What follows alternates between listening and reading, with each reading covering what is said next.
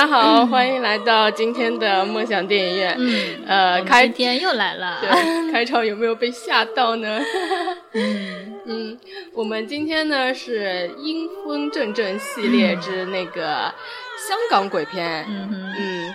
在节目开始之前呢，我要说明一下，我们上一期的节目，呃，是在普陀山录的嘛，嗯，然后录到中间的时候呢，其实有一些奇奇怪怪的声音，然后如果你们听到上一期节目的话，就是讲那个国产恐怖片的时候，如果听到有小孩的尖叫声，我们也不知道是为什么，真的有吗？不过我后来也没有具体的去听，就如果你仔细去听的话，会有小孩的叫声。虽然我后来有稍微有加了一点点音效吧，就其实为了综合一下，仔细听的话其实是有的，所以后来我们就没有再录下去哦。再加上因为时间又很晚了，所以再加上那时候正好是对离中元节比较近了，对对对，只有一一周左右的时间吧。嗯，所以后来培培就说我们就是还是避开那个鬼节那个星期，所以我们现在才开始录，接着录这个系列。嗯哼，嗯。好的，那我们今天就开始我们的阴风阵阵系列之香港鬼片。因为香港鬼片其实，嗯，还算是挺挺重要的一个部分吧。香港鬼呃，香港的鬼片特别多。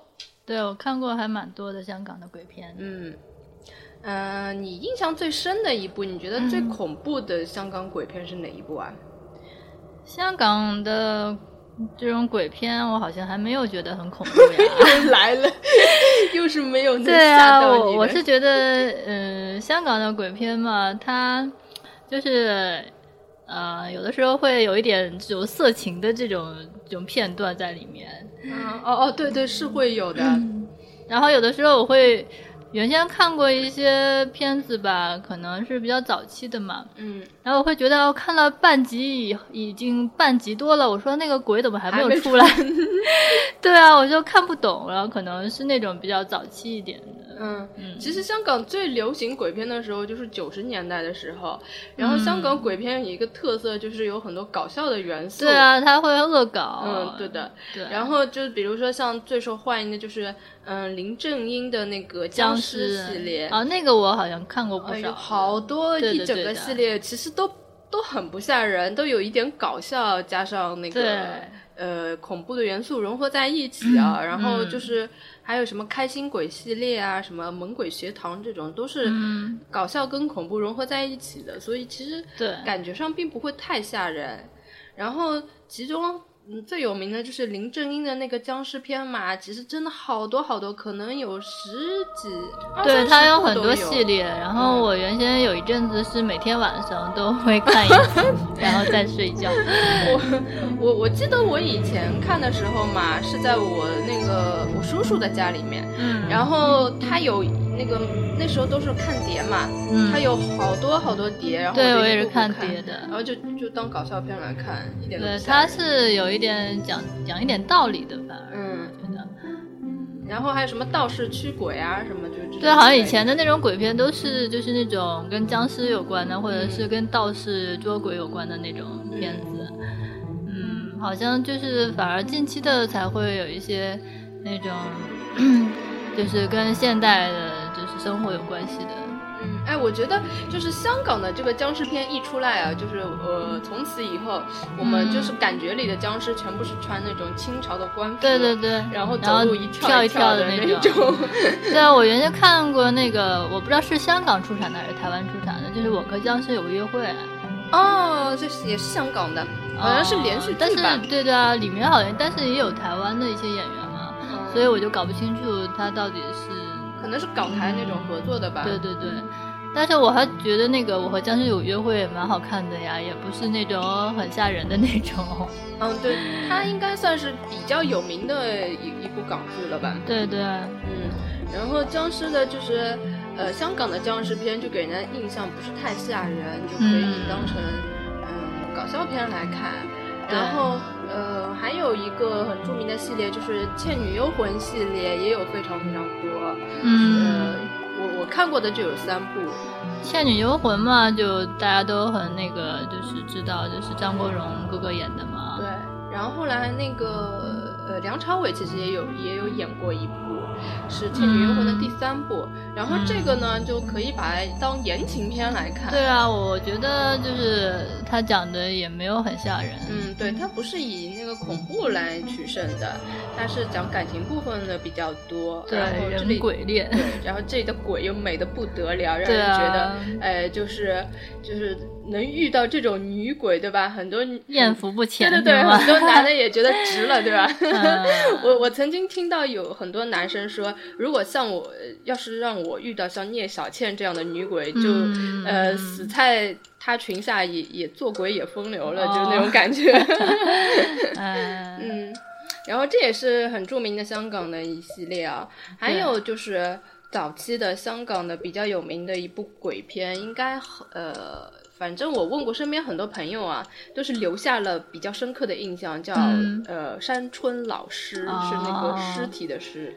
对，这个好像以前有一阵子挺火的。嗯，就是呃，因为我我是追求那种被吓到的那种感觉吧，所以我经常会到网上去搜，就是问到底。呃，就是你们觉得最吓人的鬼片有哪些嘛？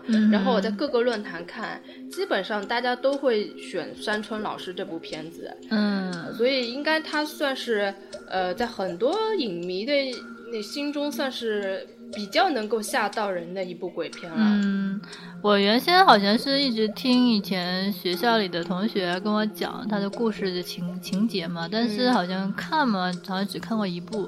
你肯定是人家先帮你讲过一遍，然后你就觉得不怎么吓人。没有，我他们讲的是就是我没有看过的那几几集系列，然后我看的那一集，现在具体 什么情节我其实已经忘记了。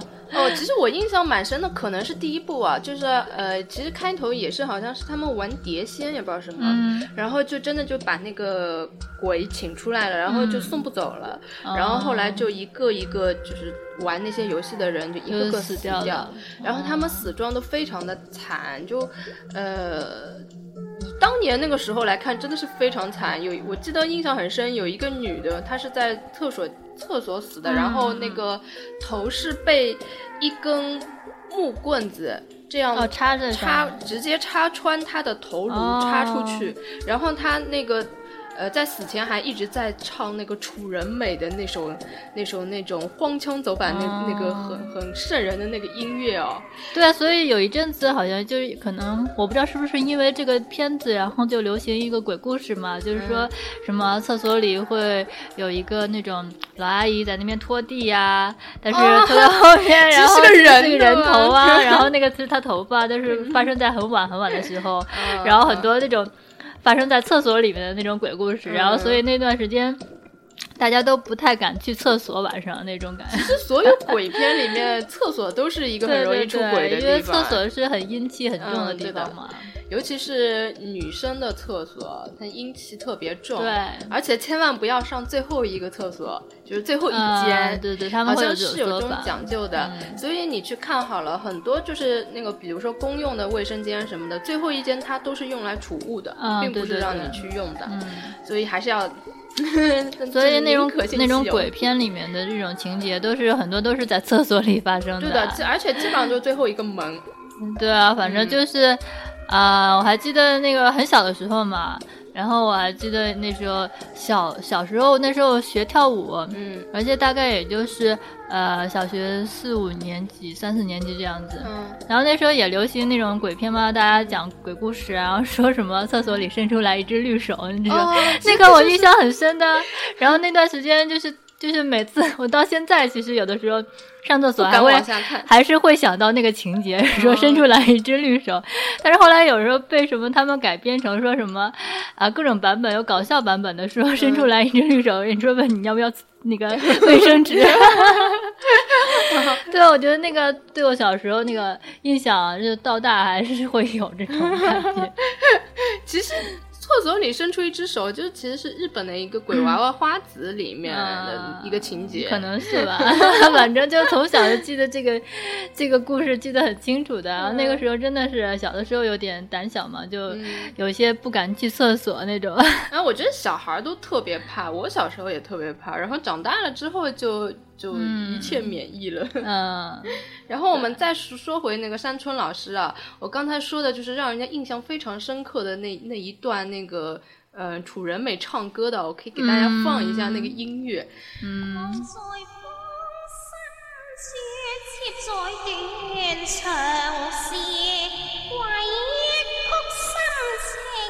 不知道大家会不会听了感觉有点瘆得慌哦？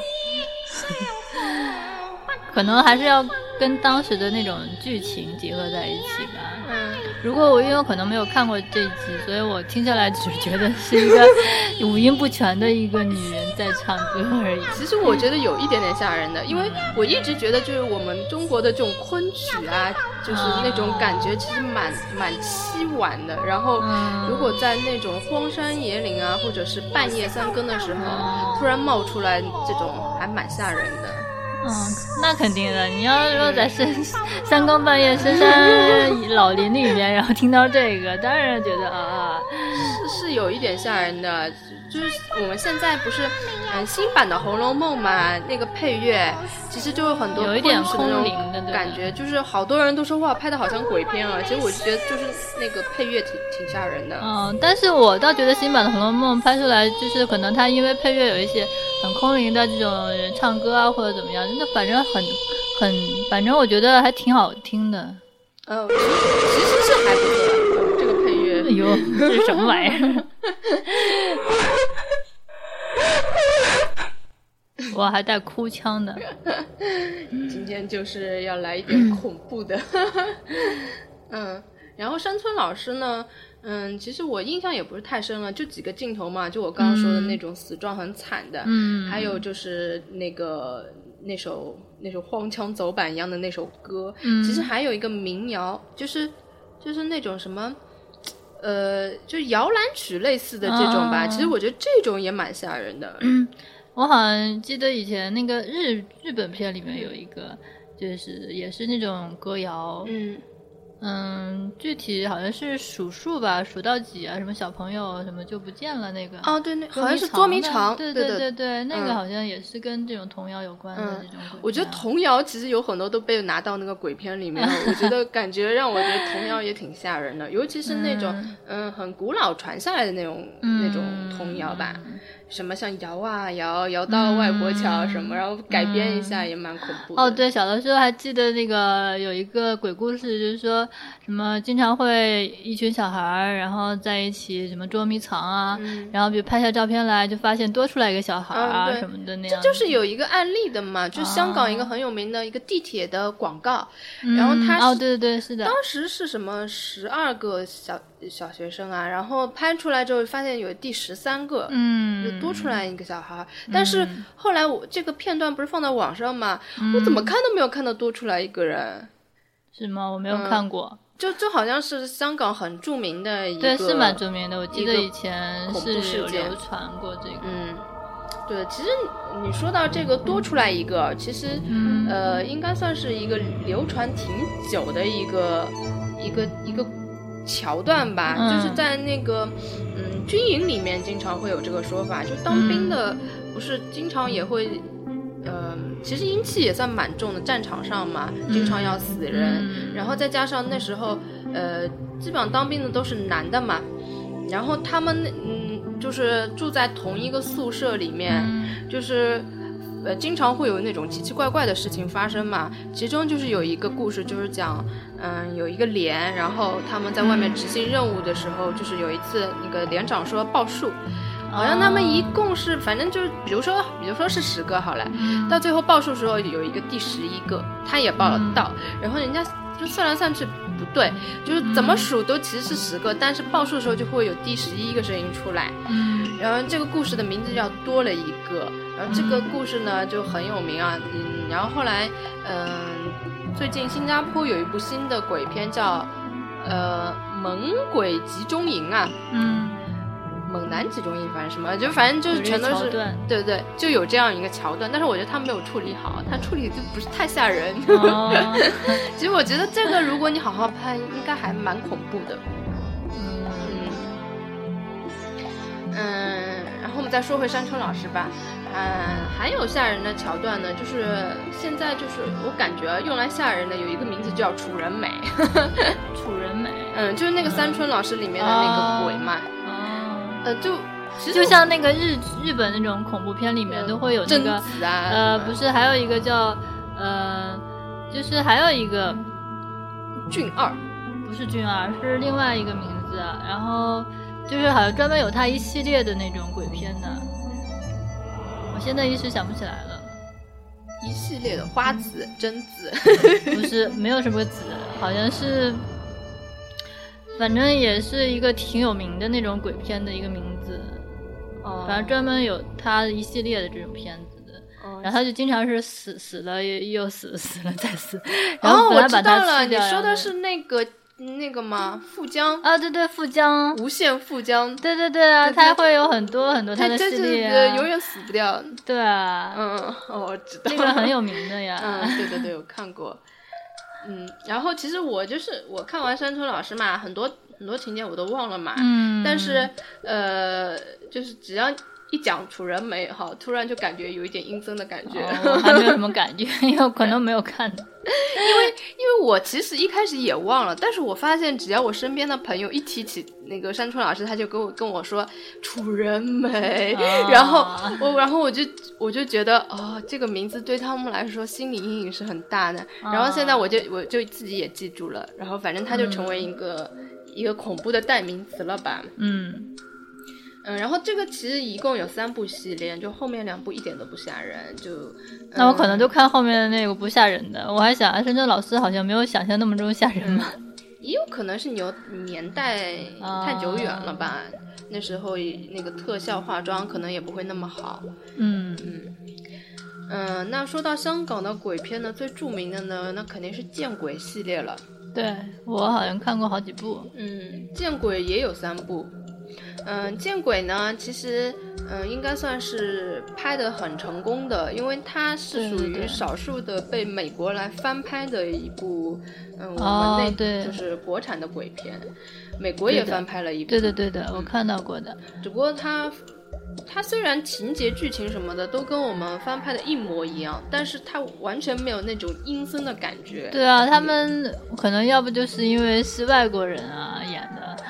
再加上国外的那种呃阳光普照的感觉，跟我们 就完全。而且我觉得这种鬼片好像就只能是亚洲人来演演出来那种感觉，因为亚洲人本来就是黑头发嘛，然后长发女孩子，然后就那种，啊，就是有点苍白的女孩子那种感觉，阴森森的感觉。对对对对，嗯。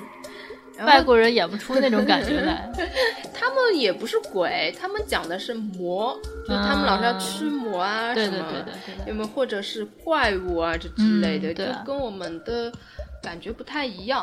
我们就是鬼呢，就是人死后了之后有怨气产生才会出现的鬼，所以让你感觉是一种无处不在的感觉，才会觉得比较吓人。嗯嗯，然后见鬼呢，它其实是一个嗯。我觉得它是一个概念做的比较好吧。但《见鬼一》是李心洁演的，就是他是讲李心洁是本身是一个盲人，然后他去做那个眼角膜的移植手术，然后他做完手术之后呢，他就发现能看到那些鬼了。嗯，然后其实这个这个想法是不错的，因为你那个嗯。眼角膜，他用他用的那个眼角膜嘛，是曾经一个就是能看到这种东西的一个女孩子的，就那个女的可能是那种天眼之类的吧，所以她用了她的眼角膜，她就可以嗯看得到那个女孩子看得到的东西，然后包括这个女孩子当时是怎么死的，她也是看得到。我觉得是应该是说女孩子死了以后，她的眼角膜可能。给给这个李心洁了的话，他应该是能够接收到，比如说，呃，那个女女鬼的这种这种一一种气场吧。嗯，可能他估计是这样，怨念，所以才会让他能看到，跟他这个有一个沟通，就是才能让他看到他能看到东西吧。嗯，嗯，然后因为因为他这个设定是因为李心洁也很从很小就已经失明了嘛，在所以他不知道这个世间的事物应该是真正应该是什么样的，所以他一开始就是模模糊糊就刚开始呃就复。复明的时候嘛，就看到一些奇奇怪怪的，嗯，呃，影子啊什么的，他都会觉得可能就是这个样子的，嗯，对，因为他没有接触过真实的世界嘛，有时候，有时候甚至就看到不该存在的东西，他可能也会迷迷糊糊的，也不知道到底是是不是见鬼了，所以对他来说，嗯，一开始是很疑惑的，然后到了后来就慢慢觉得越来越越来越。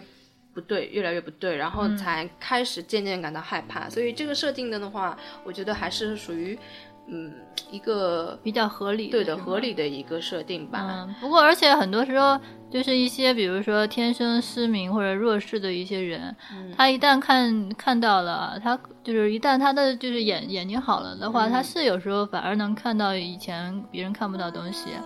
而且有的时候有些人嘛，他会因为一场大病啊。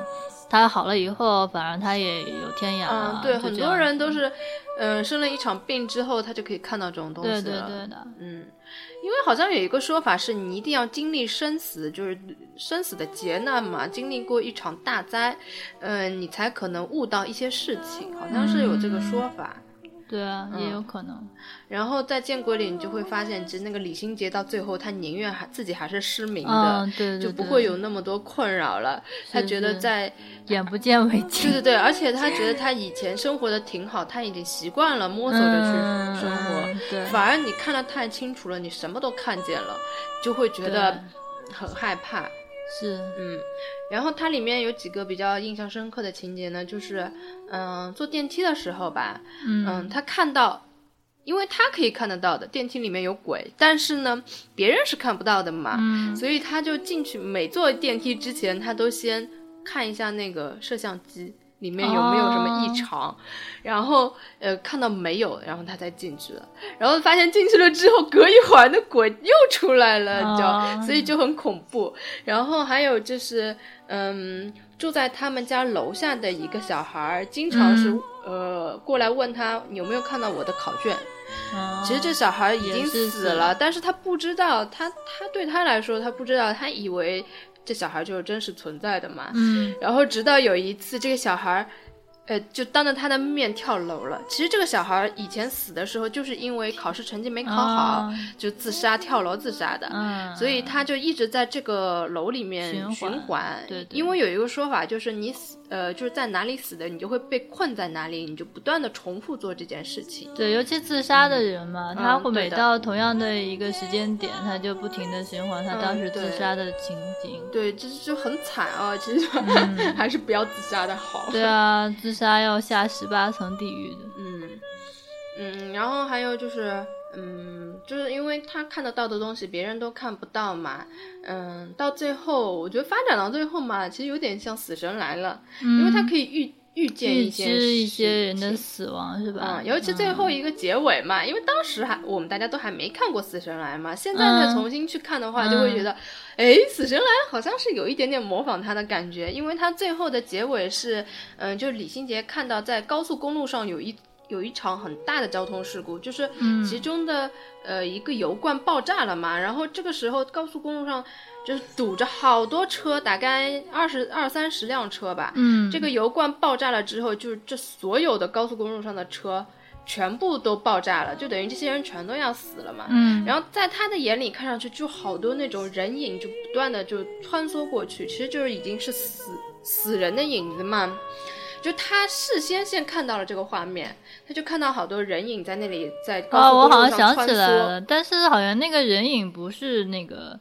就是就是已经死了的人，他其实是那种地府的这种。像那种官呀，就是把他们那种那种魂魄要接引接引下去的那种人，就已经事先来准备等着了，是那样子。有这么多，我以为只有黑白无常两个。黑白无常是比较大的，但是还有很多这种地府的官呀，都是呃都是来就是把他们就抓下去的。哦，你这样说就好像稍微稍微通顺一点了。对他先看到这些，他看到很多黑影是吧？我好像记得这个情节。对对对，然后他就去试图去阻止嘛。但是最后还是没有阻止成功。那这个桥段就很像《死神来了》嘛，《死神来了》就是对对对，先是看到这场灾难发生，然后再去阻止嘛，嗯，就有一点点像，对吧？对，嗯。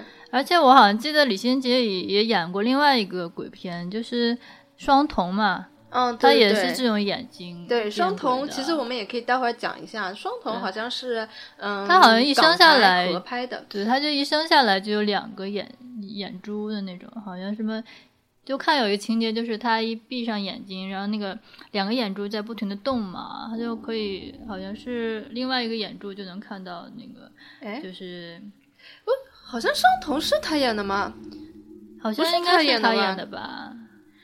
哦，我记得也是他跟梁家辉演的，有梁家辉，对的，好像还有还有那个还有那个台湾的那个那个演员叫大宝哥，就是那个桂纶镁的男朋友，不记得以前的男友。啊。我们待会儿哦，戴立忍，哦，对对对对对，戴立忍跟梁家辉他们两个一起的，哦，对的，好像是，嗯，呃，里面有奶茶，刘若英啊，对，啊。呃，这个我们待会儿再回顾一下吧，具体的回顾一下，现在一下子想不起来啊。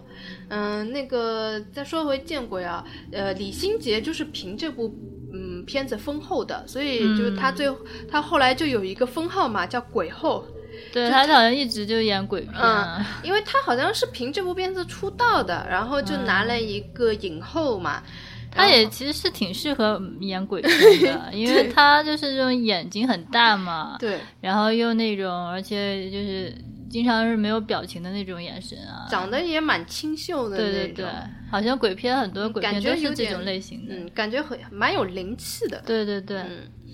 嗯，然后他就是演了这部片子之后就出名了，然后就之后就演了很多很多个鬼片，但是其实我觉得最好的就是这部片子了。之后的他很多鬼片，嗯，挺一般的吧，没没有太好。然后那个《见鬼二》，我觉得也可以说一下，《见鬼二》是嗯舒淇主演的。嗯，然后我记得印象最深刻的一个镜头，我们当时是在那个大学里面寝室里好多人一起看的，然后那时候闹闹哄哄的，基本上你就没有办法很很好的去静下心来看，因为没看多少时候就一惊一乍啊，怎么怎么怎么，对啊，经常是会被 那个同学吓死，不是被那个这个剧情吓死，或者是就是呃呃有有一些就比如说事先已经看过了嘛，就会就会很早的就跟你说。要来了，要来了，把眼睛遮起来了，就这种，知道吗？就很讨厌。然后你看了完全没感觉，但是我们当时就很多人一起看，对对，有一个镜头都觉得蛮吓人，就是嗯，在里面舒淇她不是先是自杀嘛，被救活了之后，嗯，其实她就已经能看到东西了，但是她当时还不知道，她打车的时候就坐上出租车，然后就迎面就看到。出租车里面坐了一个人，就他就以为人家已经上来了，然后他就说哦不好意思，就下去了。然后那个出租车司机就很莫名其妙的往后一看，后面一个人都没有嘛。然后他就叫小姐小姐，他就觉得很奇怪，为什么他要那个走掉，你知道吗？其实他就是看到了鬼魂，人家是看不到，就他一个人能看到。然后我们当时看到这个镜头，哦，寝室一一一群女生都尖叫，就觉得好恐怖。嗯 嗯。然后现在看就觉得还好，但是好好那个就是传统的桥段，对。但是那时候好像是没怎么接触过，第一次看就觉得蛮吓人的。然后里面还有一个情节就是，嗯，她不是怀孕了嘛？嗯，好像有有也有一种说法，就是孕妇也比较容易看到因为。孕妇她属于那种。阴气比较重，然后就身体比较虚弱的时候嘛。嗯，反正她就怀孕的这几个月内嘛，就一直能看到东西。然后她这个电影，它就是以怀孕的周期来拍的，就是说，呃，几个月大的时候发生了什么什么事情，然后在几个月大发生什么，一直到最后这个孩子出生之后，就等于整个事情结尾了。嗯，然后它其中就是，嗯。有一个情节就是，她不是呃怀孕之后去参加那种什么班嘛，就孕妇班啊，就教他们做一些产前运动，可以有助于你那个以后生产的时候顺利嘛。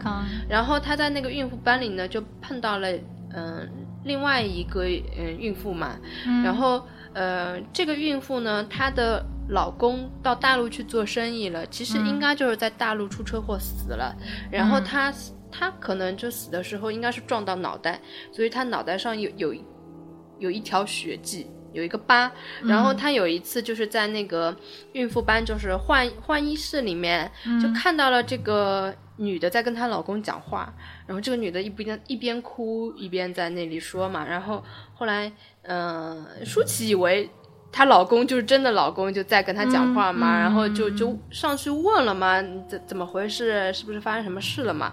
然后那个孕妇就跟她说，我老公这刚才打电话跟我说他不会再回来了。哦，就其实应该就是她老公的已经对已经死了，就跟他报告一声，就以后我不会再回来了嘛。但舒舒淇的眼里就看到他们两个很正常在讲话，但是在他老婆眼里只有他一个人在那里哭，然后然后舒淇就跟他说着说着就跟他老就跟他老公开始说话，他说他说你以后要多陪陪你老婆，怎么怎么样的，然后他。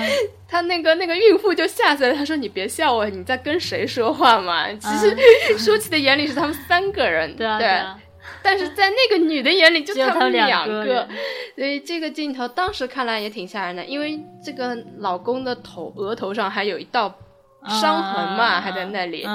然后，嗯，最后呢，就是嗯，这个这个孕妇她不是生下一个小孩嘛，嗯。这个小孩生下来，额头上也是有一道疤，就有一个胎记，就跟他撞车的那个地方一模一样的。老公投胎了，对对。然后舒淇就大叫：“这不是你孩子，不是你孩子！”啊，他就神经质了，人人家都以为他疯了，就这样。然后它里面还有一个还有一个镜头也蛮恐怖的，就是嗯，医院其实很阴森的嘛，尤其是那种。呃，妇产科，因为嗯，都是那种即将临盆的嘛，有很多鬼魂就直接在那里投胎了，你知道吧？就直接直接投到那个人身上。对的。但是他如果不投胎，他还有一种可能就是直接把你的孩子拖死，就这样你就难产了嘛。然后它里面有有一个镜头，就是呃，有有一个孕妇即将临盆了，被送到电那个电梯里面，然后舒淇也在里面。在电梯开到一半的时候，突然停电了，然后这个时候没有电，没有光，然后舒淇就看到那个鬼魂从那个电梯楼上面啊，对慢慢慢慢的下来，有点印象。他就头朝下，你就看到他很长的头发，对对对，然后他就从那个孕妇的肚子里把那个孩子慢慢慢慢拖出来，拖到最后，就是就听到那几个护士说：“哎呀。”已经死了，就小孩被脐带勒死了，其实是被那个鬼拖拖死的，就是这一幕就被那个舒淇全都看到了。可是他为什么在电梯里就那什么呢？他们应该是在那个产房里啊。他是这样的，他这个鬼肯定是死在这个电梯里的，所以他一直困在电梯里面。但是我是说那些呃，他的就是生生孩子的那个人，对他就是要去推去生孩子的时候坐电梯，然后这个电梯就难产死了。对的，他在电梯里面突然不是被困在里面了嘛？那没有办法，那只能几个护士当场对当场帮他接生。然后接生的时候，那个鬼就把他就看到那个双手嘛，就把那个孩子这样拖拖拖出来，活活拖死了。嗯嗯，然后就带那个嗯。在正常人的眼呃视野里呢，就是这个孕妇大出血，嗯，孩子被脐带勒死，就是这样子的。我只知道，就是因为我们学佛嘛，就是知道那个一般在孕妇三个月之内吧，就是很容易会如果有其他的灵性，可能会取代你本来的小孩儿，或者说就本来本来是你应该生出来的是这个灵魂跑到你的肚子里嘛，但是有可能会有其他的灵性可能。呃，是等于说再钻到你的肚子里啊，然后就是把取代以前的小孩嘛。哦，所以有一个说法，就是在你怀孕三个月的时候不能告诉别人。嗯，这个我不知道，反正我知道，反正就是一般怀孕三个月内是最不安全的期嘛。如果说呃三个月之后的胎容易保住嘛。哦，我是听一个说法，因为。我我身边有很多同学已经怀孕了嘛，他们是一定要过完三个月才告诉我们的。然后我说为什么呀？他说反正就是怀孕前三个月不能告诉别人。难道就是你说那种原因吗？不也有可能吧，但是我只知道三个月之内是最危险期嘛，就是很容易流产啊什么的，就是一定要在三个月之后可能会就是比较安全一点。哦，因为这就是三个月之内，你可能你的小孩子的这种灵性已经定下来了，稳定下来了。嗯。那就也有可能，他并不是直接让你就是落胎，他就是附到你那个原先把你那个原先的那个孩子弄掉了，就是自己附在附在那个。因为三个月之内，这个小孩刚开始只是一个这个肉体嘛，他也不见得会有灵性，就是像灵魂嘛，就是他还没有进去啊，就这样。啊，所以就有可能就是我们刚才说的那个孕妇，她的老公就附在她的，就是等于他投进去了呀。嗯嗯。而且不是还有说，就是说，就是在呃两两性就是在交配的时候嘛，就是很多。然后就是这个房间里就会有很多这种灵性在等着啊，对的，就是说在你们做这种事情的时候嘛，就周围是有很多灵性在看着的，然后他们会趁机，然后钻到你的肚子里投胎嘛。如果说，比如说这个灵性他比较喜欢爸爸，他可能 他就变成好像是变成一个女孩子吧，然后他如果是比较喜欢妈妈，他可能就变成一个男孩子。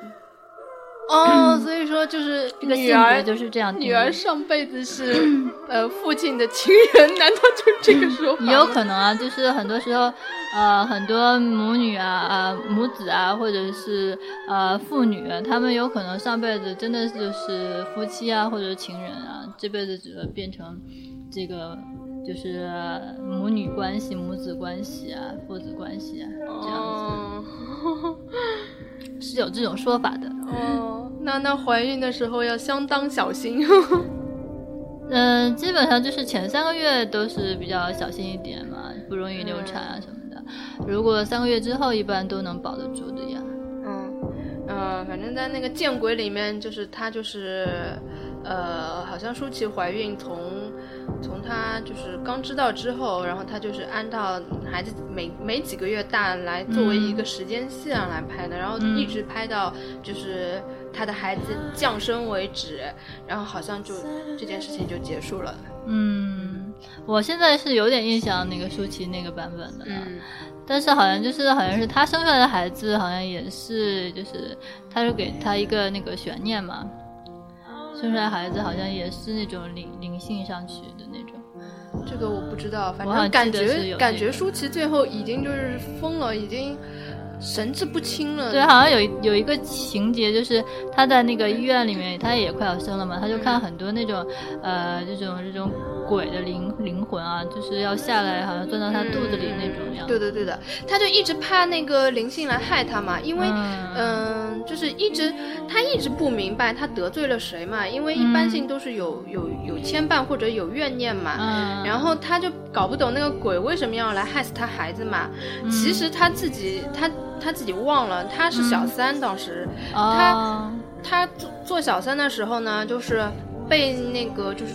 就是那个大老婆，就是正式知道了，然后这个老婆就是因为他们的事情自杀掉、自杀死的。但是舒淇因为心中太内疚了，她把这一段记忆就是就是忘记了，她以为嗯。那个男的老婆并没有死，其实其实已经死了，所以说他才会遇到所以还是冤有头债有主，对，就是香港的这种还是合情合理的，对，就是有一定有依据的嘛，对，所以他为什么做这种？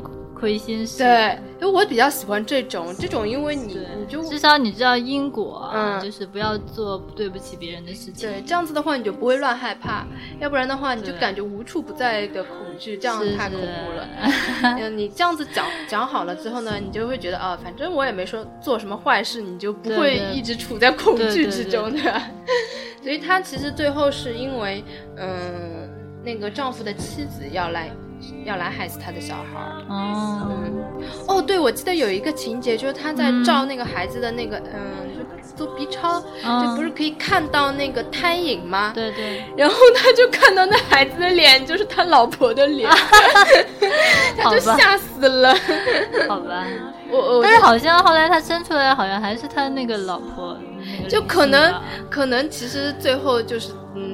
就是他老婆投胎，对，就他老婆投胎到他的孩子身上去了。对，很多都是这样子，他就来欠他讨债啊。哦，这个孩子以后是讨债的。对啊，讨，因为他欠他，所以他来讨债啊。哦，还是真的挺合情合理的。嗯，然后见鬼一共有三部，我就看了前面两部，我觉得都是不错的，属于。嗯。那第三部你也没看吗？啊，第三部我可能看了也不记得了，我也不太记得，印象因为看太多了，都有点混了。印象比较深的就是这两部，嗯，然后还有一部就印象特别深刻的就是 Office 有鬼，我也看了好几遍，那时候也是在寝室里。啊，我当时觉得真的蛮吓人的。对，尤其是那个有一，就是那复印机那那块儿，我觉得还挺吓人。嗯，但是后来看了好几遍，就觉得没什么感觉。嗯，我第一次看的时候特别恐怖，我觉得，嗯，因为它里面有，它是分好几个故事嘛。对。有一个故事就是，也是就是公司里的厕所，就每年都会碰到厕所里面，就是看到有一些人是踮着脚走路的。就凡是你看到这种踮着脚走路的人呢。你就是见鬼了，因为别人是看不到的，好像，就他们他们有这个故事的情节设定，就是每年也是鬼节的时候，好像，嗯，就是要找人来替替换。替死鬼，对，找找替死鬼，反正有十几个吧，好像是这样的。就是如果他选定你你了，就是你你就能看到这个鬼，别人看不到的。所以说，呃，它里面有一个情节，我记得是冯德伦嘛，他好像好像舒。是是舒淇是鬼还是什么的？他每次坐电梯的时候都会碰到一个美女同事，然后每次都跟他打招呼什么的。但其实只有他能看到，就电梯里所有的人都看不到这个人。对对对，那好像是最后一个故事。嗯，我忘了，反正我记得蛮深的，就是就是最后有一个情，就是最后他给他嗯，就是回顾了嘛，嗯，就是原来他是在跟空气打招呼。对啊，他好像就是让他跳下去，那个好像是为了救他什么跳下去。对，反正这个冯德伦最后就是。被拖，被拖死了，然后后来他又变成另外一个鬼，然后再去找别人，对的，就是不停的轮回，嗯，对的。然后莫文蔚那个我觉得很吓人，就是对，就是那个那个那个复印机，嗯，那里还蛮吓人。然后看完之后有很长一段时间不敢在公司里的厕所里面上厕所，尤其是那种嗯，就是。有其实有很多厕所的设计啊，我觉得很不合理。就是它的那个洗手台不是有个镜子吗？镜子能正好照到那个厕所厕所的门的这种，我觉得这种布局都超恐怖，有没有？但是没有办法，厕所本来地方也不会很大，然后所有恐怖片里面的厕所都是这么布局的，都是在洗手的时候嘛，镜子里一。一看背后那个什么门里面伸出一个什么什么东西的，那还好的，经常是你因为洗洗手，然后就一抬头就看见你变成另外一个脸或者怎么怎么样，这也蛮吓人的。哎，但是我发现啊，现在有很多洗手间嘛，就已经是那个镜子是照不到的，外面，对的，它是放在外面的。我觉得可能也有这个关系吧。我觉得有可能，因为镜子本来很也是阴气蛮重的东西，然后厕所本来也是然后它阴气又反射阴气吧，对对 所以有的时候以前我会觉得厕所好像就特别凉。特别凉快的，现在好像很多厕所高级一点嘛，它会就是有什么暖气啊什么的。以前我真的觉得厕所为什么那么阴那么凉啊？然后那那段时间我都不敢，尤其是不敢上那个洗手间的最后一个门的那一间，嗯基本上宁愿等也不去上的。然后他就是说，呃，它里面有个情节，就是你你只要看到有一个踮着脚的人在等厕所，你千万就是不要跟他去打招呼，就好像你如果就跟他。讲话了，你就会成为他的替死鬼哦。然后那时候也很怕踮着脚走路的，因为你只要踮着脚走路，就说明你离死不远了。反正我就觉得这个很恐怖，就踮着脚的，我记得很清楚。嗯，不知道你对哪个哪个镜头比较？我就是对那复印机那个镜头最，就是晚上那个复印机会自己在那边打印东西，然后后来那个人就。就在复印机被印死了呀！啊，对的。然后那个是蛮吓人的呀。嗯，其实很多恐怖片里面都会有复印机这个情节的。然后他，呃，他最恐怖的是他把他死前那张脸就复印成千上百份，对吧？对啊，因为他就是在那里好像，就是被那个，就是因为他那个复印机还是大型的复印机，就是可能被压死的那种感觉，所以他就脸就一直贴在上面嘛，然后就一直在复印嘛。嗯这个是还蛮恐怖的，然后还有呢，就是嗯，那个公司的大楼嘛，有一个镜，有一个镜头，就是他的一个呃出门口是一个全透明的一个玻璃门，嗯，然后这个门你知道吗？我我有一次去我同事的公司嘛，他们公司的结构就跟这个 Office 有鬼里面结构一模一样，就是也是这个一个透明的，好像是旋转的一个玻璃门吧，嗯，也是这样。而且我我同事是在医院里面，嗯，然后他就居然把我一个人关在那个医院的那个。呃，洗手间里面，你知道吗？他把门锁了，为什么？因为我一直说我胆很大嘛，他就想测试一下我胆有多大，他就啪一下把门锁住了。而且我刚进去的时候，我就看到他那个大堂的那个门，我就说：“哎呦，你这很像 Office 有鬼里面那个公司的。”然后他是一个胆子特别小的人，你知道吧？他说：“你不要这样说，你这样说我晚上。”每次要加班，他好像里面有个设定，就是每次都是加班的时候出事的。对啊，那因为都是晚上嘛，晚上我那事情，然后白天出这种事情。我那天就半夜去找他的，因为他要值班值夜班嘛。嗯。然后他他就我们俩上厕所的时候，他一个人先出去了，然后他出去就啪一下就把门把门锁住了，灯也没有关掉了。嗯。我在里面一下懵掉了，我就呆掉了，然后一点声音都没有哦。嗯。然后他就。他就把门打开，说：“我靠，你吓死我了！你在里面怎么一点声音都没有的了？我是呆掉了，你知道吗？我觉得这时候如果我自己尖叫，我绝对把自己吓死。对啊，我就觉得是属于那种，嗯，碰到这种很可怕的事情的时候，我就会一点声音都没有的，因为我觉得我一叫我会把自己吓死，或者我一跑我更会吓死。” 就是宁愿啥事情也不要做，就是呆呆的站在那里，还稍微会好一点。所以我们属于都属于反应比较迟钝的人。对的，我有很多朋友说，我知道你为什么不怕了，因为你 反应慢。对，还没有想到要怕那个点，就已经其实就已经过掉了，最恐怖的时候已经过了。我也觉得。然后我就觉得近视眼啊，可能会，对吧？比较不太吓人，就让你看清楚你这什么对的，就是哎什么什么，然后就 对，看到了，然后又看不清楚，然后就走了，一点都不怕。然后那个鬼都很无奈，对，气死了。嗯，呃，然后那个香港的鬼片，就这这几部啊，是我印象最深刻的。嗯，还有一部可能。嗯，稍微好一点的就是《异度空间》，是哥哥演的。对，嗯，看这个片子呢，纯粹是为了去看张国荣。我也是。嗯，但是看完之后，其实，嗯，怎么讲，心里特压抑，因为他是，呃，一个呢，是因为这是他最后一部嗯片子，嗯，然后呢，他又那个死法又跟那个片子里面那么像，在《异度空间》里，他最后就是跳楼自杀的。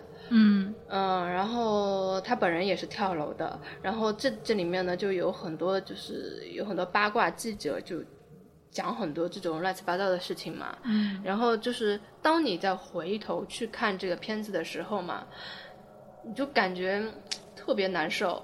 我当时看的时候嘛，我就觉得，哎呀，怎么会有入戏这么深的人？他在演这个片子的完全那个眼神就是这样，真的见鬼一样，你有没有觉得？我没有特别关注到那么细致，因为我看了，嗯，我这片子是在他生前看过一次，然后去世之后又看了一次，然后生前我还没喜欢他呢，然后那时候感觉，嗯，因为这不是一部很恐怖的恐怖片，它情节不太吓人，还有点那个怎么说，蛮感人的嘛，后面就反正那时候看就觉得。呃，很弱，一点都不吓人。这部恐怖片，然后后来呢，嗯，等我就是很喜欢他之后，然后他去世了之后再去看嘛，就觉得他演的实在是太赞了。他完全就是把一个，嗯，就是被鬼缠身啊，或者就是那种有一点精神分裂的那个感觉，全部都演出来。而且他整部片子从头到尾，双眼充满血丝，哎。就真的是很入戏的，然后我当时还想，哇，这么用力演戏的人，如果这个出戏之后，其实很伤身体的。对的呀，因为他太投入了。是，而且他们这种很容易得这种精神分裂的。因为他如果就是真的要很融入这个角色的话，他要去分析这个人，因为他要把自己当成这个人，他真的很容易搞成精神分裂的呀。对，所以就看到后来很心疼，就觉得。这么这么用力去，就是这么用心的去演这种戏的话，太伤身了，然后对自己不太好，我觉得，然后就很好心疼哦。主要是你对他太有感情了，我因为我就还好啦，就是看看。但是他真的很带戏，然后再加上这个片子里面，他演的是还蛮好。嗯，林嘉欣也是一个演技很对对对很棒的一个女生。然后他们两个对戏的话，你就感觉就是特别能够入戏嘛。虽然它里面的嗯恐怖的部分并不是什么很厉害，它里面就是。提出的一一开始影片提出的概念，感觉像是呃宣宣扬无神论嘛，因为张国荣他在里面是演一个医生是吧？呃，对，演一个医生，然后他一开始在做一个演讲嘛，就是说呃，你为什么会感觉这个世间有鬼？是因为人的记忆嘛，会像一个容，就是。呃，容器一样，就不断的接收各方面的信息。可能你小时候听过的一些故事啊，嗯，一些鬼的鬼怪的形象就存留在你的脑部了。但是你平时你不经意的话，你想不起来。一旦你感觉到恐怖的时候，这个形象就会从你脑海里面出来，然后投射在。你眼前，然后你就感觉你见鬼了。他他他认为是幻觉。对，他一开始其实是一个心理医生嘛，他是完全不相信这种事情的，完全是一个从反面的角度来讲的。呃，然后他在治疗，就林嘉欣嘛，林嘉欣他说他可以见到鬼，然后他在治疗这个女孩子的同时，就是嗯，渐渐的就是融入了。就他很投入嘛，嗯，因为他，呃，再加上他的年轻的时候也遇到一些事情，就是他的女朋友是跳楼自杀的，哦，然后呃，就是因他而死的嘛，就是好像喜欢他也不知道怎么忘了，然后反正就是，嗯，之后他就渐渐的，就是感觉精神分裂了嘛，就好像总觉得他的女朋友来找他索命，最后就是他女朋友逼他跳。就是跳下楼的，嗯，而且这个片子有两个版本，就是我第一次就是看的一个版本是他最后就是真的是跳楼了，嗯，然后他就去世之后嘛，我又重新回过去看的，那个版本居然是他没有跳楼，真的啊，嗯，我好像只看到他没跳楼的那个版本。对，我后来就是后后来不停的找嘛，全都是没有跳楼的版本，就他去世之后全都是不不跳楼的版本。但是我明明记得，呃，我第一次看的时候，他最后是跳楼的。嗯，所以后来为什么会有这么多八卦记者就不断的吵这件事情嘛？不过那个就是好像据说张国荣的亲戚也是说他就是在临死之前嘛，就是他有一段时间。就经常是很多人在一起屋子里谈话，他就，呃，就突然自己一个人走到阳台上面，跟好像是跟一个认识的人打招呼，然后就要从那个阳台上跨出去的。然后那时候他已经是经常能看到一些可能一些幻觉或者别人看不到的东西嘛，他就感觉是有人在跟他讲话。他可能看出来的就是平地，但是他实际做出来的动作，他就是往下跳的那种动作。但是很很好几次已经被他的亲人拉回来了。到后面有一次，可能家里没有人了，他就也可能同样的情况，他就跳下去了。其实他跳楼这件事情呢，我觉得，呃，在大部分眼人眼里，真的是一个悬案啊。因为，嗯，了解他的人知道，他首先他性格应该算是比较开朗的，并不是说你们想象中的这种很阴郁的。呃，虽然他后来不是都呃一直传他得了抑郁症嘛，但是。他就是说，嗯，从他的粉丝的角度来说，即使他要选择一个结束生命的方式，也绝对不会选择跳楼，因为他是一个完美主义者嘛。他是处女座的，他而且很注重自己的形象的。他即使要选择一种死法的话，也不会选跳楼这种死状这么惨的这种。他其实不是说有意识，他当时肯定是被控制住了这种意识，或者是他完全就是就像以前有一个片子。就是叫什么忘记了，反正他追捕吧，就是他是被人家催眠嘛，然后那个人一跟他说让他往前走，往前走，什么前面是平地啊，怎么怎么样，但其实他在往前走，就是那个楼，就是楼下的那种跳下去了嘛。所以他当时，因为为什么我我会知道，因为是呃张国荣的亲戚以前找我们师傅看过，就是问他问什么原因嘛，然后我们师傅就看出来的呀。就是他当时就是被这种灵性哪个亲戚？我不知道哪个亲戚，反正是他的亲戚。当时就是找我们师傅看过的呀，就问他当时是怎么就是怎么回事。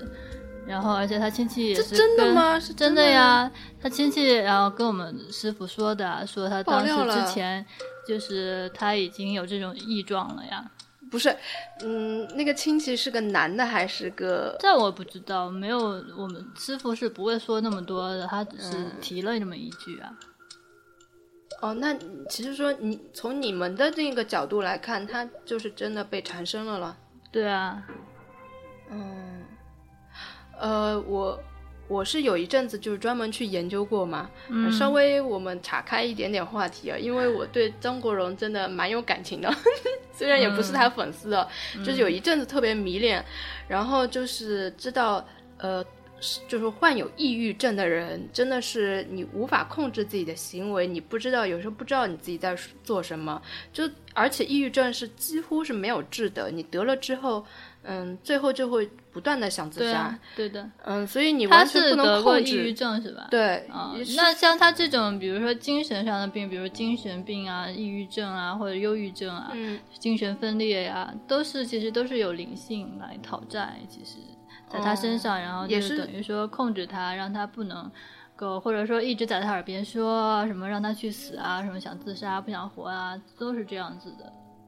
嗯嗯，不是前几年就是在那个就是四月一号的时候，还公布了一段就是张国荣死前最后的一段录音嘛？我没有，我没有听什么，就很奇怪，他就跟他的那个经纪人，他跟他经纪人一一直呃感情非常好嘛，他就说你等一下，再过五分钟。因为他们一开始约好了是在那个文华酒店要见面的，他经纪人先到了，已经在那个酒店里面等了，然后呢就接到张国荣的电话说你等一下，隔五分钟你你出来，嗯，你走到那个大楼下面，你就可以看到我了，嗯，然后当时他那个经纪人就觉得有点吓人嘛，就觉得有点很很不有很不放心，然后他就。坐在那个咖啡吧里面，就是这个酒店大堂咖啡吧里面，然后就隔了五分钟之后，就就听到外面有救护车的声音。啊，不，他先是听到砰一声，嗯，就是从上面掉下来的声音，然后接下来就是那个救护车就过来，好多人就围上去，然后他就一下就吓到了，他想不会吧，然后他就过去了，然后然后因为全部都被封锁了嘛，当时也不知道谁，因为摔的好像据说是看不见了，已经看不清人人。脸看不清了嘛，然后就是呃不让不让别人接近嘛，然后那个经纪人就就上去跟那个警察说，他说你让我看一眼，我觉得可能是我认识的人，然后就这就是真真的就证实真的是他，然后就反正就感觉好像就好像他事先就安排好了这些事情一样，就感觉好像是这种嗯。但是，但是又有人说他他前一天啊，还跟人家嗯约好要去健身啊，就是感觉完全不像是一个就是要准备自杀的人。对，就反正这个这件事情有很多很多的疑点，所以这就是被灵性控制了呀。啊，为什么呀？他这么好的人，那。他这辈子是很好他，不见得他上辈子就是没有 欠欠欠过别人的情啊，或者欠过别人的债呀，这都没办法的呀。嗯，好吧。所以说这要懂因果。嗯，好吧，那我们这个稍微有一点点扯远了，然后也其实还是有一点点小八卦，但是我也不想讲太多了，因为这个好像不太近，对吧？对死者也不算。对啊，而且也不要讲太多，讲太多了他就过来了。真的假的？真的呀，啊，就是像所以说，我们以前我们师傅也会跟大家说，就是那种去世的这种就是艺人的歌曲啊、电影啊，都尽量少看少听，因为当你很怀念他的时候，他可能也会过来看你。啊，好吧。呃，那说到这里啊，我就想到还有一部，就是，呃，也也是一个系列，是港片里面蛮著名的，就是《阴阳路之什么什么系列》。这个系列有好多好多。然后，呃，我看过的其中有一部好像叫《阴阳路之升官发财》，好像是这个。呃，是古天乐演的。然后我为什么会有联系呢？因为这个这个片子里面，它其实有一个桥段，就是讲一个，呃，不知道是不是一个明星哦，反正是一个就是一个公众人物，也是跳楼自杀了，好像。然后那些八卦记者就完全就是很没有人性的，就是到处就是拍。那种死亡的惨状，然后就到处发，然后用这件事情来炒作做八卦，就呃，就反正也写的很难听，就是嗯，一点都不尊重死者嘛。然后就出事了。好像看过的。然后就这些记者纷纷遭到报应了。对啊，就是要对死者要尊敬啊。嗯，然后每次我只要一一一想到 张国荣那件事情嘛，我就不敢。多讲，你知道吗？因为我感觉会有可能会好像是不敬的感觉，但是其实我们也没有，嗯，只是关心了，对吧？我觉得大部分人都还是对对他是处于一种很崇敬的一种心理哦。反正嗯，就是嗯，可能香港也比较相信这个吧，所以他在很多片子里面也会把这种东西有表现出来的。对啊，嗯，就像之前那个有一个。呃，姓白的艺人嘛，台湾的，他们不是他的女儿，就是被就是绑架又撕票那件事情也很就是闹得沸沸扬扬嘛。是吗？然后之前好像也是，后来是找了一个，也是一个通灵人，一个女的。嗯。然后这个女的还后来把这件事情还出书了，然后专门写因果的。然后就是呃，告诉他他们当时就是以前前世，然后这个白女士跟她的女儿还有那个绑匪他们之间的因果故事嘛。哦，就还是前世有一点因果。对，所以好像我当时记得是说，呃，那个白女士是呃大老婆，然后那个她女儿应该是那种小妾嘛，然后呃，好像呃那个绑匪可能是后来那个嗯，他们老公好像又又先娶呃，好像是他们的奴婢。哦，然后可能因为他们当时的那个老公可能就是看上那个奴婢了，然后就是他们两个人可能合起来就把这个啊这个这个奴婢嘛，就是今世的是个绑匪，然后好像就是啊使计策，好像就让他就是含冤而死了。嗯，所以说他这辈子就是来讨债的。哦，你你说的这个白女士是真实的一个人了。对啊，你可以去查这个事件很有名的，好像感觉上是有那么一点印象，因为呃，香港跟台湾都分别有什么十大那种灵异悬案嘛，就是那种真实的案件，非常灵异，就是至今。嗯，不知道为什么。然后，如果大家有兴趣的话，可以去搜一下。你看着的话，感觉 有点那种阴森恐怖的，因为主要是他说都是真实事件，你就会觉得有点想不通的感觉。也还好，就是都是因果嘛。就是因为到后来就是事情解决，就是因为当时那个通灵的那个女生，那个女士，她就是到现场来跟就是那个绑匪讲这个因果故事嘛。然后，然后劝他就是不要再就是啊，就是。就是把这个因果继续循环下去了哦，嗯，所以说他那个绑匪后来才就是罢手了，那后来救回来了那个，但是他女儿早已经被撕票了呀，撕票了，对的呀，嗯，呃，我是那个，嗯，不是前一阵的那个林可可儿，啊，蓝可儿。就是那个电梯事件嘛，就是也也闹了沸沸扬扬的嘛。对，蓝采儿哦，是蓝啊，蓝可儿，蓝可儿啊，好像是，就是那个我没有关注太多，因为我觉得这种东西也不要多看，就看了也不太好，所以我就是大概了解了一下概念。呃，这这个呢，我因为我。对灵异事件比较感兴趣嘛，然后我就就是很关注一下，然后好像有也也有说有那种就高人说这也是一一个因果，呃，反正就是嗯。台湾跟香港呢，对这件事情都有非常多的关于灵异上面的报道嘛。对对对。然后他还翻出了很多，就是他们历届的那种灵异案件嘛。嗯。就感觉好多这种事情哦。然后，呃，蓝可儿的这件事情跟我看过的一部泰国的鬼片太相似了。嗯。情节几乎是。没什么 区别，然后我觉得怎么会有那么巧合的事情？我们慢点到那个讲泰国鬼片的时候，我们可以再详细的再聊一下啊。反正总之就是觉得这种事情就是神神秘秘的，都呃有有时候真的是挺无法去解释的。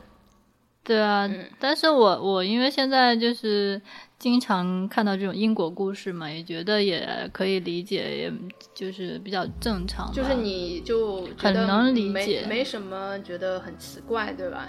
对啊，就很多东西真的是临界的事情啊。嗯，就其实我们中国的鬼还是挺讲道理的，他不会乱乱害人，是吗？不，不是所有的所有地方呢都是有因果的嘛，都是就是合情合理，他不会。就是随便说来找你麻烦的，当然也有会有那种什么被下杠头啊，这种是有人就是就是特地来陷害你的。嗯嗯，那那我觉得我们不需要太害怕就可以了。嗯 嗯，好了，那我们再讲回来啊，就是那个呃阴阳路系列也是香港一个嗯。蛮著名的一个系列的鬼片，有好多部，然后我只看过古天乐演的那部啊。你你有看过其他系列吗？有好多。我看过很多，因为好像是有一个光盘，里面都是这种阴阳路，全都是阴阳路。然后我看了，就是没有什么太大印象，都是差不多的这种。嗯，我我记得就是古天乐演的那个版本还还稍微有一点吓人的。嗯嗯，其他的都还还可以啊。然后我们可以讲讲那个吧，你刚才你讲的那个双瞳。呃，双瞳应该是那个演的，就是，嗯，应该是港台合作的一部片子。然后它里面还有一个呢，还有一个外国人嘞，他应该是属于 双瞳这个片子嘛。我看一个开头，我就觉得，我靠，这么牛逼的片子，居然能够怎么会现在才看到？就开头感觉非常。正点很赞，嗯，然后后后来就虎头蛇尾了。对啊，就后面觉得好像就是不知道讲的莫名其妙，没有什么。而且他那个当时他的那种就是，嗯，就是影片的那种介绍嘛，剪辑的也很好的。嗯，对的，就是很大片的那种。对对对，一开始真的超级有范儿，然后后来。完全没解释清楚，主要是，嗯，这个片子里面呢涉及了很多道教的东西，嗯，但是他没有完全把它讲清楚。双瞳其实你知道是什么吗？最早就是，嗯，就我们古代有一个说法叫，呃，双瞳子。其实你知道吗？嗯，我有有一个我很喜欢的历史人物就是双瞳子，就是双瞳子是谁啊？就是霸王，就项羽。项羽就传说他呃身有异象嘛，是有两个瞳，就是瞳孔，有两个瞳孔，就是一个眼睛里面有两个瞳孔。那等于说他应该能有那种看阴阳的那种。东西，呃，这就不知道，反正这种部分就不可能流传下来嘛。但是就是在他的外外貌特征描写，就是说他其实是一个双瞳子。然后在道教里的说法就是，你如果是拥有双瞳的话，就说明你可以看到，嗯，那种东西嘛，阴间的东西。对，然后你就很有可能就是能够就是修成仙，因为你可你如果能看到那些鬼的话，你就比如说你把这些鬼，你就。嗯，很容易就能把他们抓住嘛。那这样子的话，你就可以比别人更容易修成仙。然后就是，呃，我记得就在道家有一个很很著名的一个道士，我忘了他叫什么名字，他就是一个双童子，他就是因为杀鬼而成仙的。所以哦，叫黄仙，就是现在香港人那个黄大仙拜的那个黄大仙，就是这个人，就是道教一个呃成仙的那个道士，就是这个黄大仙。但是。成仙他们也不一定要杀鬼啊，捉鬼啊。嗯，道教就是要捉鬼。道教它有一个讲法，就是，呃，你如果七世都是都是好人，你就能成仙。嗯，然后他也是修行嘛。嗯，他就是说，你如果要修行的话，你可能七世都不一定修修得了成仙。对啊，是，所以就是怎么说呢？因为我是觉得那个。嗯，道教他们不是也要念一些这种经啊什么的吗？道教是要念咒，没有。他们我原先问过一个这种算命的，他是道士嘛。我说你们需不要念经文啊，什么呃什么咒语啊？他们说他们是唱什么经啊，但是不是那种就是佛教的这种经，他们是另外一种。嗯，具体的我也没有问他。嗯，就现在有很多东西都失传了嘛，还有很多，因为道教是特别神秘的一一个一个，它不像佛教，它是最好是弘扬嘛，就是就是哦，就是就是把那个佛法就是很正大光明的告诉你，对对对，全部都是最好传的越广越好。但是道教是最好知道的人越少越好。其实是这样，道教好像是说他一定要就是这种传男不传女的这种感觉，然后而且还是要就是等于说有点是这种一个家族里面这种一代一代传下去。那没有吧？有上回我昨天听了我们就是就是我们师傅的一个电台录音嘛，有一个听众。他的家，他爸爸他就是那种道士嘛，就是那种呃，就是这种他们祖传的。他好像意思就是说，这种是家族传下来的，就一代一代就外面人不能知道了。呃，好像是要有有点保密的那种感觉。嗯，对我，因为我听过太多了，就是说，嗯，他们道教有很多事情是不能给别人知道，因为知道了之后可能会可能会就是引起就是很多纷争啦，或者是就是。这我不知道，可能就是一种自己的一种绝招之类的，不能让别人知道，是吗？呃，也有可能到时候万一，比如说。那种政治力量来镇压你啊，或者灭教啊什么的，我就瞎猜啊，我瞎猜。应该我觉得他们他们很有很多东西真的是很隐秘的，不能让太多人知道。其实也不是，那叫密宗，佛教的密宗，他们也是那种呃，就是很神秘、很隐秘的，就是很多事情不能告诉别人啊。嗯，就每个教反正都一定要有别人传下来传给你的。对，就是每个教它都每个教的教义都不同嘛。像道教，为什么我们很多就感觉更神神秘秘，就是因为。他们很多事情都不明说，不像佛教，他告告诉你道理啊，感化你啊，或者是什么轮回，他都跟你讲的很清楚。但是道教里面真的很神秘。然后他在这个双瞳里面，他就是讲好像是，嗯，道教的地狱有五层，不像是佛教好像是十八层，对吧？我觉得所有的就是这个世间的地狱都是一样的。没有，你知道吗？国外有二百多层，你知道吗？只是讲法不一样吧。没有一一层一层代表的含义不同的，我不知道佛教是怎么样，但是大大部分人感觉佛教是十八层地狱，对吧？什么打入十八层地狱？但现在他们原先那个有一个一本书叫《音律无情》嘛，里面就说那个地狱都在扩建了啊，因为也装不下了啊，好吧。然后我我就是就我知道国外有几百多层都有的，然后道教是五层，它是这样的，好像是一个是什么？呃，割舌的，还有还有那种，嗯，呃，呃，我忘了，反正就是那种，我知道，我知道，就差不多，其实跟贪嗔痴这种感觉差不多，跟佛教差不多。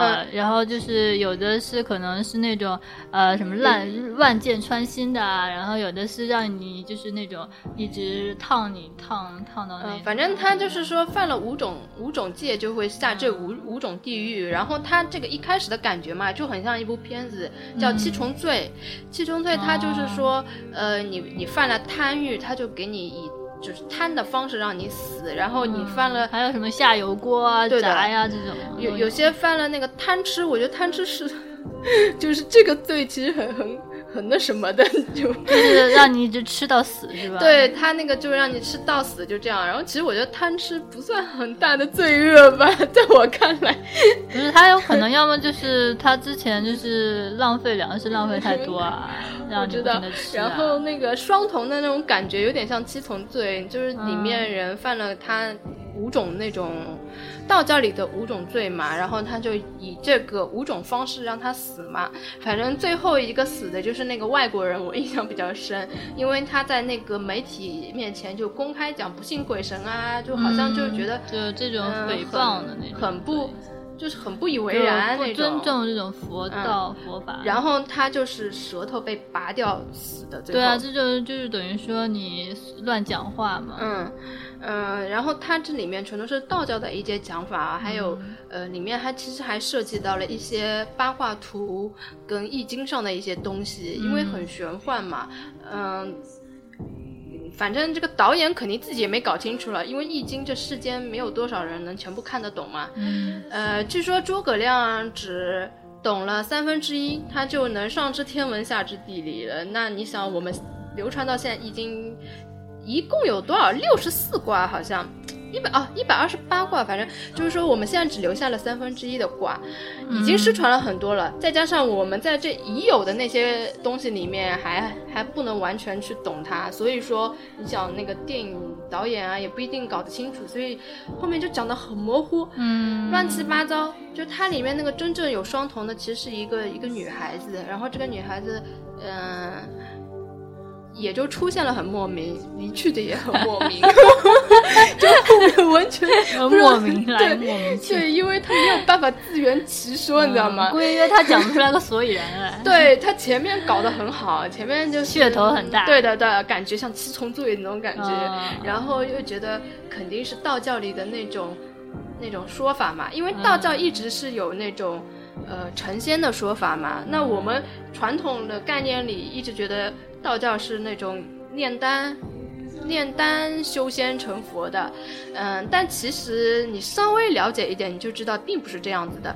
然后他这个双瞳里试图阐释、阐述那个那些道士是怎么成仙，但是他没有说清楚，你知道吗？就以前看那什么修真小说嘛，他们不也是，他们就是也是要练个功嘛，嗯，对吧？嗯，他这里面呢，他好像是讲的，嗯嗯，就是说你你把这五种。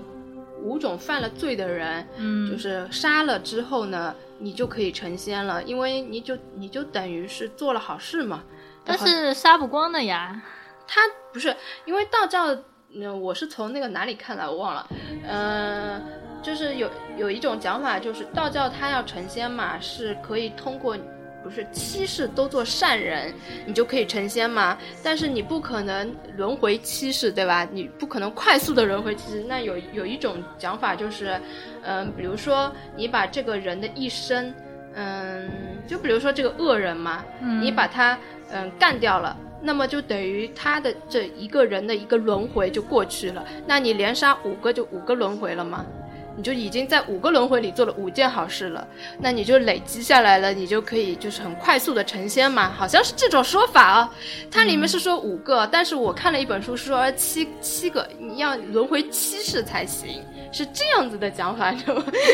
所以我不懂啊，但是他也没有讲的非常清楚啊，到最后也没有看到成仙，也没有看到呃呃为什么就是那个。为什么这个女的出现是干嘛的？也不知道是不是这个女的干掉了这前面这几个人，反正就不懂。哎，我觉得他这个有点就是讲的太模棱两可了。嗯，所以就是虎头蛇尾嘛。对啊我觉得他真的要讲这个东西，他首先要很了解、很了解，应该才再去讲，要不然不就误人子弟吗？他到最后拍的道教像一个邪教一样。对啊，我觉得他肯定。就讲的有点偏差吧，嗯，因为我理解道教他们，比如说也是要坐禅嘛，他们可能也是需要打坐这种练啊，或者是念一些这种他们道教方面的这种经，嗯，然后肯定也也是什么道教不是还有辟谷嘛，就是 经常七天比如不吃东西，然后来调理自己的身体啊，就是慢慢的也是要通过悟啊，就是大家。悟禅嘛，嗯，就是悟一些道理，然后再慢慢的打坐呀，这样子。因为像那个，就是，嗯，以前不是那个谁，有一个，嗯，就是儒释道把儒释道全部融合在一起的那个，哎呀，我一下子忘记他叫什么名字了。反正他前一段时间也是那个，就是往生了，然后他就把他火化的时候。就把他的舍利子是烧出来是那种七彩还是五彩的呀？也是得到了嘛。他就是以好像主要是就是这种就是偏道方面的，但是他是把儒释道全部融合起来了。哦。等一下想起来再告诉大家球是叫什么名字。嗯。一下子就突然脑筋就卡住了。嗯，好吧。嗯。那那双瞳就讲到这里吧，因为双瞳我后面后面真的没看懂，前面感觉非常好。对啊，我是觉得就冲他那个片头那个噱头去看。嗯，然后后来就不是不是很清楚啊，所以就这样子了。然后呃，关于香港的鬼片吧，呃，我觉得就这几部是印象比较深刻的，其他的可能嗯真的多是挺多的，但是嗯。都很乱，就是通病嘛，鬼片的通病，一个就是，嗯，有点色情嘛，对。对吧？他不能吓到你，他就色诱你，对，这是通病之一。然后还有就是就是比较低龄化，就是有专门有一些就是学院系列的鬼片，其实韩国也很多，就是给那种学校里的小孩子来看的。给学生看呢，一一个呢，他是不需要太太吓人就会吓到你，因为小孩子承受能力 比较低嘛，很容易一惊一乍被吓到。然后，呃，他也不需要就是逻辑性非常强，他只要稍微有一点点那种校园的噱头。加一点点校园恐怖元素，可能就会很多学生去看了。我觉得这两种是香港片里面比较多的两种类型。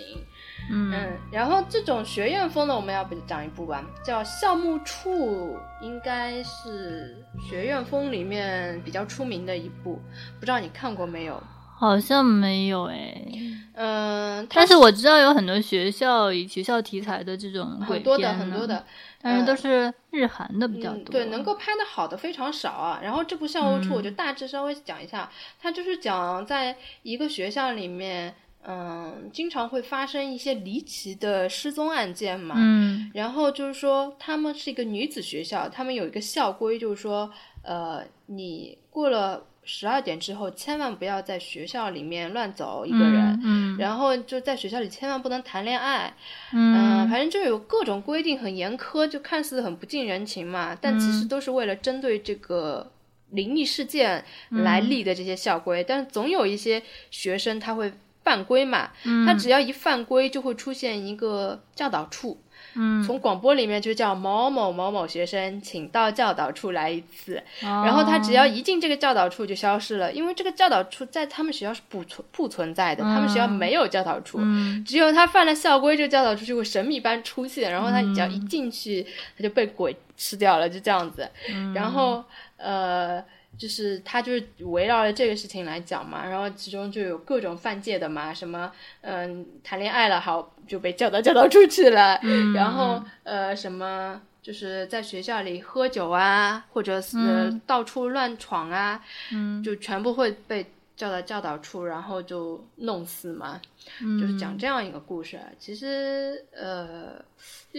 就是如果我们现在去看的话，就觉得比较小儿科啦，因为它其实就是吓吓学生的，对啊，然后就不停的跑啊叫呀，对吧？对对，就是这种类型的吧。主要是还是那个他拍摄的手法就是不太吓人，就看多了就觉得哎呦，这有什么可吓人？对，嗯，哦，我刚才想起来那个就是修修那个。呃，以儒释道就是融合在一起的那个大师叫什么？他叫南怀瑾。哦，南怀瑾，我 知道。对，一下子就想不起来。啊，真的，他南怀瑾也有舍利子出来的吗？对，有的，因为他经常弘法，然后就是。他死死的时候就是火化他嘛，就是好像，而且说他的舌头也是那种，呃，就是就呈现那种莲花状的，就是因为他一直在弘法的话，就是口吐莲花嘛，就是说这种，嗯。哦，南怀瑾，我以前还经常看他的书呢。对，我也有买他的书看。嗯。哦，原来他已经去世了。嗯。好，那我们今天就是呃，香港的鬼片差不多就介绍到这里啊。嗯，大部分我们都知道不是很吓人，反正几个特色吧，一个就是搞笑，还有就是情就是情色来诱你吧，还有就是学院，对吧？对，呃，真正就是还不错的片子就是我们之前最早提的那几部了。嗯嗯，其他像什么古宅心慌慌啊什么的，就就。很很一般了，很多都是烂片了。对，很多烂片了，就就这这这就不提了。好了，那你有什么想补充的吗？补充啊，现在很很少看了，所以现在基本上都没有。而且我觉得香港鬼片现在没落了，不像以前，就是八九十年代特别多，对对，也也是有一些特别好的片子的。现在现在不太有这种，现在全部都是合拍片，要么就跟内地合拍。合拍片基本上就很很呆了，一惊一乍。嗯，而且现在都是很多大陆的出来很多那种这种鬼片啊。对，香港的越来越少了。嗯嗯，好了，那我们也希望以后香港会有更好的像见鬼啊，就这种之类的鬼片能够出现，因为我觉得在我看来，香港鬼片其实是挺吓人的。对，其实他们文化太接近了，而且会有很多题材啊。嗯嗯，再加上大家大家信奉的都是相同的东西嘛，所以会比较吓人一点。不像你看国外鬼片吧，即使他做的很好，他信奉的东西不一样，那可能会觉得你代入感不那么强。是的，嗯，香港的鬼片小时候看真觉得挺吓人的。嗯，那也希望他会有更好的鬼片吧。呃，那到节目的最后呢，再放一段。恐怖的音乐，这个吓不死人不偿命啊！你，因为因为我前几天听那个也是我一个播客节目，听那个新闻三篡改里面那个王掌柜他推荐了一首歌，叫《幽构之往生》，他。他当时形容，他说听这首歌就是感觉像有鬼在摸你的骨头一样。然后我一听，立马就就是兴奋了，然后赶快去搜了一下，然后真的被我搜到了。那我我也给大家听一下吧，让大家感受一下。鬼摸骨头的感觉，你有感觉吗？我感觉就是就是挺妖的吧，啊，摸骨头但没摸到我的感觉，让他晚上做梦一下就知道了。好的，那我们最后就就以这个音乐结束吧。嗯，好，好，嗯，大家拜拜，拜拜。